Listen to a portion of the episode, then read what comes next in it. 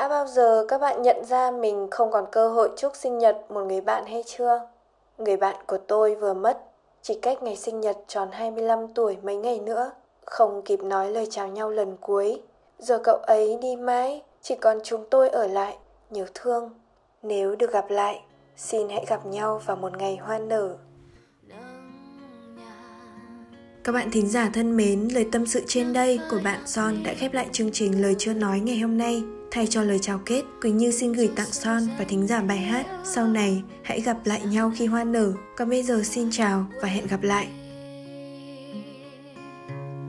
Chuyện đời người đâu nào ai biết chưa Chia ly bây giờ chẳng thể Ok, được rồi nha. Mọi người làm tốt lắm. Hôm nay đến đây thôi. Dạ em cảm ơn ạ.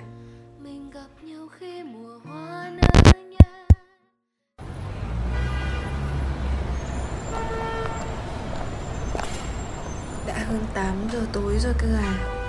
Đây là lần đầu tiên tôi được dẫn chính một chương trình phát thanh. Những lời tâm sự trong chương trình khi nãy đã dội cho tôi một gáo nước lạnh. Nó nhắc nhở một sự thật rằng Anh bạn của tôi cũng đã mất.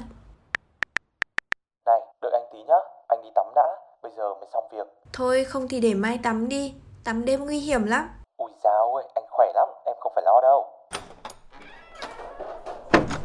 Thì thoảng đoạn hội thoại cuối cùng ấy lại vang vẳng bên tai tôi. Tính tới giờ cũng đã sắp một năm kể từ ngày anh bạn ấy đi mãi. Giá mà hôm ấy tôi kiên quyết không cho anh ấy tắm đêm thì có lẽ đã khác.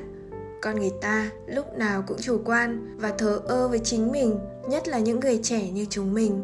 Cuộc sống ngày càng hiện đại, Áp lực công việc cũng vì thế mà mỗi lúc một đè nặng. Chúng ta mải mê chạy đua mà nhiều khi không nhận ra mình đang kiệt sức. Người trẻ bây giờ cũng lạ Thay vì ngủ sớm dậy sớm làm việc, họ chọn thức khuya, cày cuốc để sáng hôm sau ngủ bù. Thay vì ăn uống đúng bữa thì lại chỉ đợi khi cơn đau dạ dày hành hạ, họ mới mò đi tìm một miếng ăn tạm bợ. Hay thay vì tắm sớm rồi ngồi làm việc, họ chọn làm cố cho xong mới đùng đỉnh vào đến nhà tắm.